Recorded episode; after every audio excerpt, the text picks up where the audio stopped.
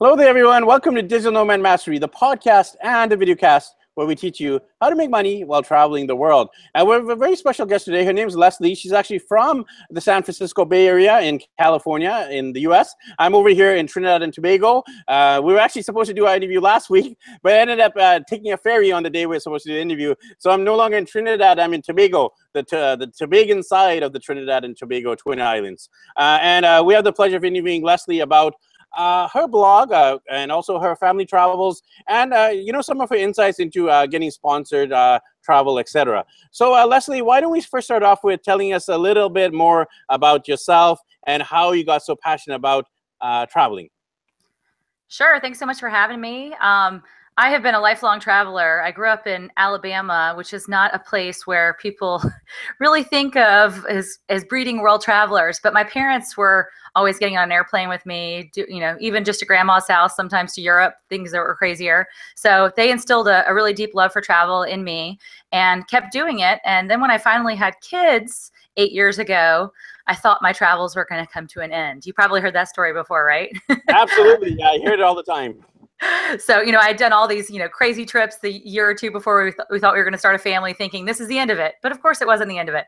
So my family is um, on the east coast and in the south. So i mean just even to go see grandma we have to take a five or six hour plane flight. So i was doing that really early with my kids and was like hey this isn't that bad. I really i really should do this. And a couple of friends of mine most of my friends had kids later than i did. So when they it came time for them to travel with their children they kept sending me emails like, how do I get on a plane with a car seat? Or, you know, how do I do this kind of thing? And, and someone said, hey, you should start a blog. And, and so I did. And for two years, I did it in obscurity and didn't really know people made a living at blogging. It was just a, a purely a hobby. I was a, a, lawyer in my day job.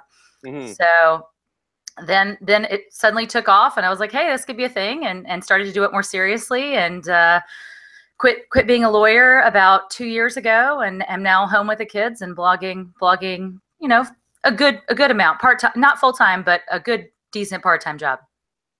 You know, uh, most travel bloggers I know don't actually make a full time from their uh, full time income from their travel blog, myself included. I mean, I have uh, my website for about five years, daddyblogger.com, and even there, still only producing a part time income. I got to do my other stuff like my coaching, my consulting, my masterminding. I have Udemy courses, I have a big summit, and you pretty much use a blog as a branding positioning business building uh, tool. And uh, you know some there are some travel bloggers who are making full time but it's in the very minority uh, through all these interviews i've been doing.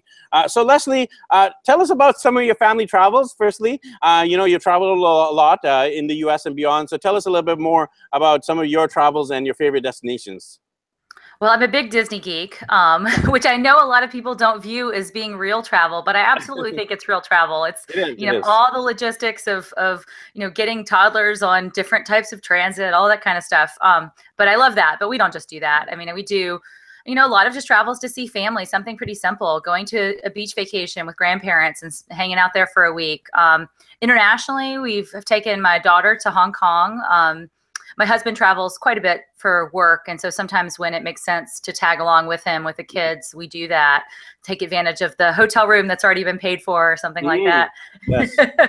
so we ended up doing hong kong as a result of his business uh, travels um, Panama about a year and a half ago. Cool. Can- Cancun, Montreal. We, we we're eyeing eyeing Europe, but probably next summer. My son's right on the cusp of being a much easier traveler, so waiting waiting one more summer might be might be wise.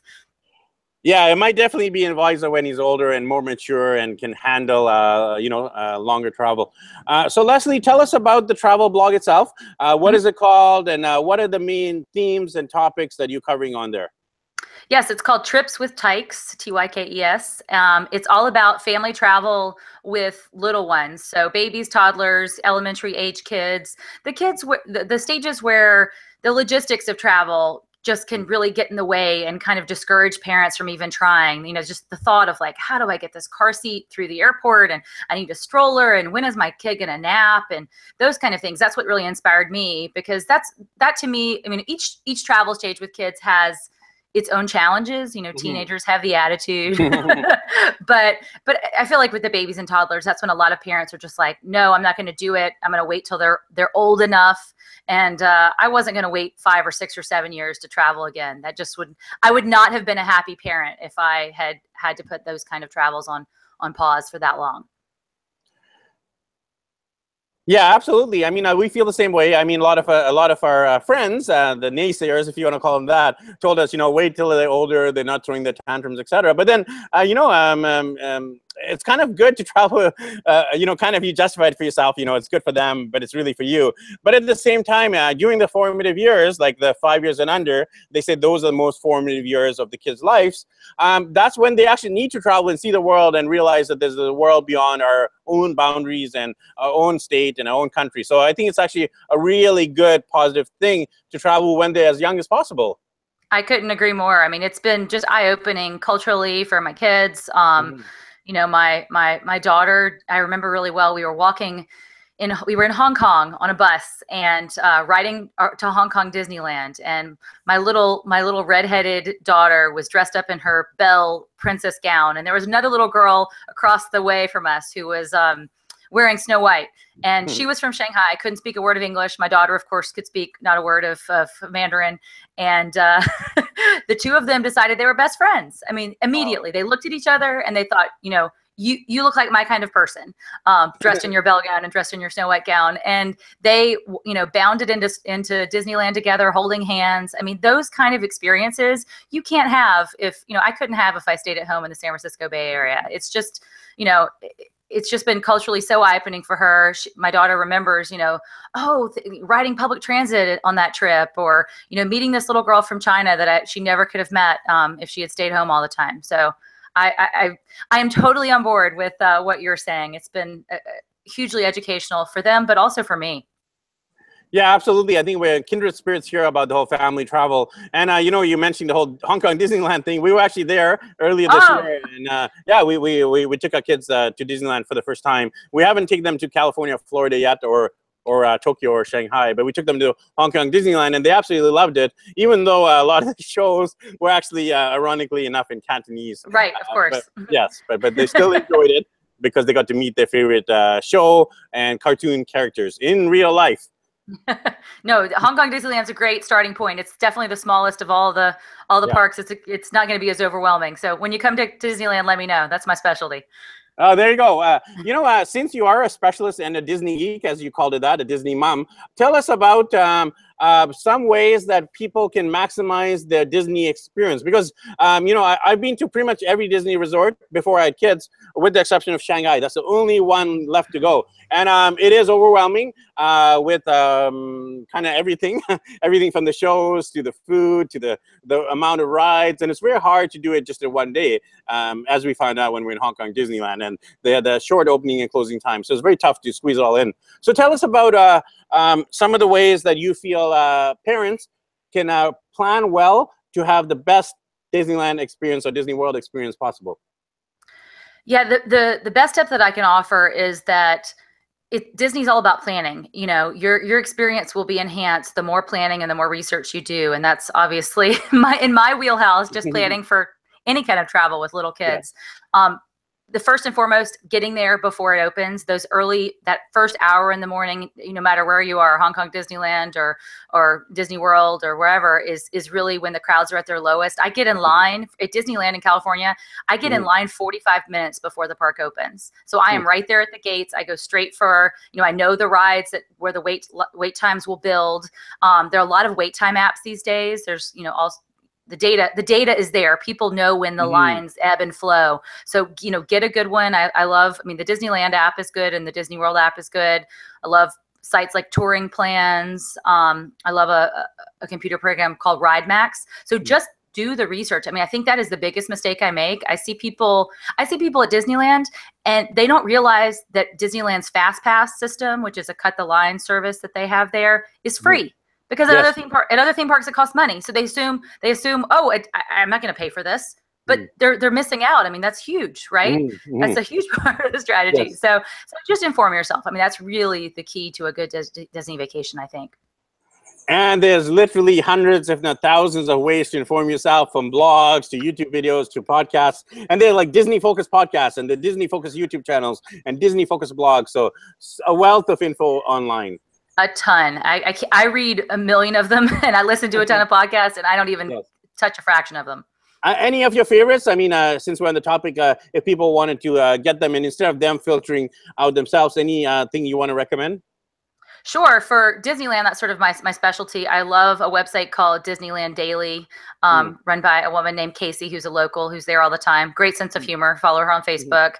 Also love Disney Tourist Blog, which is written by Tom Bricker. He's a specialist really in all of the parks. He makes sure to go to all the international parks and really analyze the the data. He's a former lawyer like I am, so maybe he mm. just thinks like I do. Um, those are some of my favorites, um, but there's really so many. Lou Mongello right has a great uh, podcast, WDW Radio, um, yes. another good one. Yeah, he's super famous. He's my Facebook buddy, and I always see him posting live live videos from uh, Disney World in Florida. Yeah. Um, so, so, Leslie, uh, tell us about some of the ways you are, you are able to make money online through your blog, because a lot of us bloggers who start off and we have no idea where to start and if we're going to make money. But you're you're more established now, so tell us about some of the strategies that has worked for you. Sure. Well, like I said, I blogged in obscurity for a couple of years, so I wasn't trying to make any money. Didn't really know people did make any money. So mm. that gave me a couple of years just to build up content because I think that's first and foremost what you have need to have to promote yourself as unique content. Um, yes. So that's I, I had that already to build on when it came time to make money. Um, you know, ads are a huge part of it for me. Uh, I've gotten to the point where I have enough page views where the ad money is actually pretty significant. And for a while, I was toiling away on Google AdSense, mm-hmm. but I highly recommend when you get to be big enough, page view wise, to make the switch as soon as possible to um, a more specialized blogger ad network. I use Mediavine. I know a lot of people like AdThrive, uh, Monumetric. There are a lot of a lot of them out there, but they pay so much more than AdSense. I mean, it is it is a whole a whole nother ball game. So when you get to the the page view threshold for that, I highly recommend new bloggers taking advantage. Um, you know, I do I do a little bit of affiliate marketing, obviously, because people are looking for travel gear with their babies and mm. toddlers and things like mm. that. Um, I've also developed a pretty good um, freelancing, um, a couple of good freelancing gigs that you know that's sort of one thing that's an obvious transition for a lot of bloggers. It's like look this is what we do we write. So why don't we write for a site that pays per article? Uh, it's just hard to find those. Sometimes those just fall in your lap randomly but i'm always on the hunt for those to you know well paying well paying sites out there. They exist. So those uh, are really the, the big strategies. I also of course do sponsored posts like any like mm. like most bloggers do these days so what would you say, uh, I know there is no magic number, but what would you say are the numbers to get into those ad networks you mentioned? Because again, a lot of people start off with Google AdSense and it pays like pennies on the view, um, really, or pennies on the multi-view, multi-thousand of view. So uh, tell us about what are the rough numbers you should be aiming for in terms of monthly views or unique visitors? Sure. I know Mediavine requires 25,000 monthly sessions um, from Google Analytics to get into their network. AdThrive is I think a hundred thousand page views. I think that's about they're they're a little harder, but you know a lot a lot of you know you, it's hard to get to that point. But you know I, I know a lot of bloggers after a year or so are, are are already at that point to be able to get into Mediavine, something like that. But um, I'm trying to think of some other ones, but that's that's sort of the lowest level that I know of that is not sort of AdSense. Awesome. And uh, besides your own blog, you also write for um, uh, several other publications. So tell us more about how, uh, what are the sites you're writing for besides your own? Sure. I've been with um, another site called travelingmom.com mm-hmm. for about three years. It's a network of 90 family travel writers, and we all mm-hmm. have sort of our niche. Um, mm-hmm. So I've been with them for a long time. I'm frequent flyer traveling mom since I fly so much with my kids. And mm-hmm been writing for them for a while. I also write for DisneyBaby.com, which is okay. one of the Babble owned blogs that Disney has under their umbrella since writing about taking little ones to Disney parks. I write for uh, MommyNearest.com, which is a kids activities app that also has a site. So I'm writing about you know local activities in the San Francisco Bay Area um, that are of interest of you know to both to both locals as well as travelers. So those are the three major ones. You know, I've certainly written my share of guest posts over over the years, but those are the three ma- major ones these days. Awesome, and uh, you've probably made a lot of mistakes in your blogging journey, as I have, and most of us have. Uh, what tips or advice you get would you give to someone who's maybe just starting out? They're aspiring or a new uh, blogger or a travel blogger. Yes, I have made many, many mistakes. first, first and foremost, I mean, I was I didn't even buy a domain when I started blogging. I was like, oh, what do I need this, you know, $12 domain for? I'm just doing this as a joke. I, I think it's worthwhile to invest money, even if you're not sure you're going to make this, uh, you know, a huge money making venture in your life, it's worthwhile to invest just a little bit of cash to just have the basics in place. Um, and, you know, for me, you know, that was, I didn't even get a domain, but even just ho- hosting is so cheap these days. Get, you know, get yourself self, self hosted. I was on, um, you know, WordPress.com for a while, so I wasn't even self hosted. So invest a little bit so that your website is your own. Um, you know, I, I, think also the same goes for e-courses. I didn't want to pay, you know, even fifty dollars for an e-course in my mm-hmm. early days, and now I look back on, you know, one that I took er, a long time ago about Pinterest that I think was sixty nine dollars at the time. Mm. And seeing the daily traffic that I get from Pinterest now, I mean, I would pay that so many times over. uh, if I had just, you know, done that six months earlier or something, it would have mm. been, you know, a huge difference in my in my growth. So, you know, don't be afraid to invest a little money. I know it's hard when you're a small business yes. that you don't, you know, you're not you're not you have no money to invest, but it's worth it. Invest in yourself. Yeah, it's a tricky conundrum because uh, you know it takes money to make money, but when you're starting, you don't have money, so you almost have to just bite the bullet. And it might just be a couple hundred. I mean, it's not thousands of dollars to start a right. blog. It is literally in the you know maybe the hundred, two hundred dollar range uh, to obviously have a good domain name, hosting, and uh, you know it's really good to have a, a quality website because uh, you could throw one together yourself, but might as well just pay a couple hundred uh, um, to get a, a professionally done one. Yeah, I totally agree. It's it's nice to have experts because the one thing that bloggers have to be is a jack of all trades but yeah. the reality is you're never going to be that you know and when you get bigger you'll outsource certain things um, and uh, you know and sometimes you have to do that to even get started because if you're not if you, if you haven't built a website before it's a trap for the unwary Absolutely. Uh, so you mentioned uh, Pinterest traffic, and uh, you know uh, that is a great uh, tool. I know I don't use it enough. Uh, I think just because I'm a dad blogger, and there are not many dads hanging around on Pinterest that I know of. so tell us about how you use Pinterest effectively to drive traffic back to your site. Sure, Pinterest is sort of my expertise. Behind mm. you know Google traffic, it's my my next most powerful referrer, much much further ahead than the other social media channels like Facebook or Twitter. Um, Pinterest, you know, I, it's all about making good images, making things that people want to click. Um, mm. So that's, you know, I'm writing things. I'm trying to think about some of my top pins these days. Uh, I think I have one about six tips for changing diapers on a plane. People, you know, people when people see that, they think, wait a second, how am I going to change that diaper when I take my baby on the airplane? Things like yes. that are are uh, super you know pinterest is about helping other people make their lives easier their lives better. That's why things like recipes do well on pinterest. Um, you know i want to take something that you know and bring it into my life and make it better. And travel is a lot there's a lot about that. You know how do i do this? What's what are the best things to do in this destination? Um, you know give me some tips give me a packing list uh, those kind of things. So you know pinterest drives a pretty it's about 30% of my traffic to my blog now so it's quite significant but it takes some time. I use a scheduler uh, i use tailwind um, is the scheduler that I use to make sure I'm pinning constantly. It takes like in like Facebook, you have to be active, you have to be engaged to get the traffic and to see the results out of it. But I also love that Pinterest is kind of a great equalizer. Even if you don't have a ton of followers, you can have a pin go viral. You know, if you if you create a good set of keywords for your pin, um, good description, people can find you there, even if you aren't a huge blogger. So it's a great platform for people who are just getting started, who maybe you know don't have a huge Facebook following, um, are still working on the SEO part of their blog, that kind of thing. Um, so Leslie, uh, if people wanted to find out more about your blog and you know ask you advice about traffic generation, monetization, how can they do that? Sure, I am available. My site is tripswithtykes.com, T Y K E S, and I am at Trips with Tykes on pretty much every social media platform Twitter, Facebook, Pinterest, Instagram.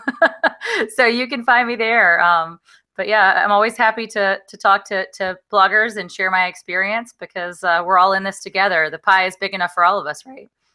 Absolutely. There's a whole world of people waiting to travel and they just don't know where to start. So thanks for your time today. Uh, you know, I wish you well in your travel journey ahead and I look forward to connecting again. Uh, and, uh, you know, if everyone's, uh, for the people listening and watching, make sure you check out uh, Leslie's site, uh, follow her on social media, and, you know, get inspired to travel like she has. Thank you so much for having me. And make sure you subscribe and, um, you know, uh, subscribe, leave us a rating review on iTunes, on YouTube, on social media. Really helps us as well. So we're Digital Nomad Mastery across the board. Uh, we'll catch you soon, and happy travels, everybody.